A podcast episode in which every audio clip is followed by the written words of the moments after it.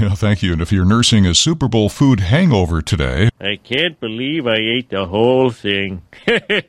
well, no wonder. A survey says on average we ate more than 8,000 calories at our parties yesterday, 53 million pounds of guac, which brings me to this woman. Uh, you grow avocados? Yes, we do. We have 150 acres. Who she is and where she farms and whether avocados are a vegetable or a fruit.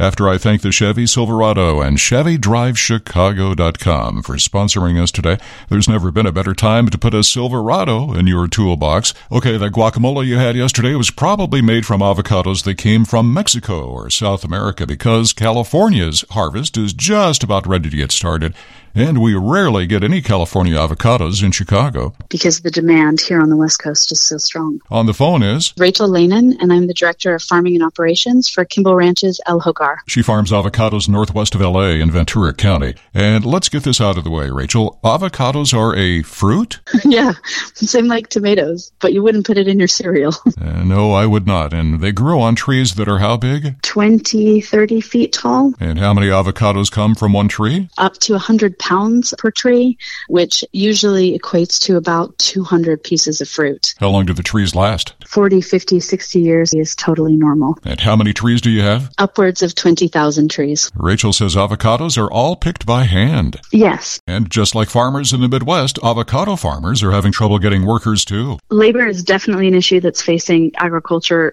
nationwide. And the avocados that are in our stores, Rachel, uh, how long has it been since they were on the tree? If they're coming from Mexico, I would say a week or so from coming off of the tree. But if they're from South America, Those have to come by sea freight two or three weeks before they even land here in the U.S. Oh, and one more thing, Rachel. Those avocados in the store are often hard as a rock. Any hints on speeding up the process? Unfortunately, to get the best flavor in an avocado, you have to allow it to ripen completely naturally. Darn. Rachel Lanin, an avocado farmer on a ranch in Southern California. KimballAvocados.com for more info, including ordering them by mail. I'm Steve Alexander. That's the business of food on 720 WGN.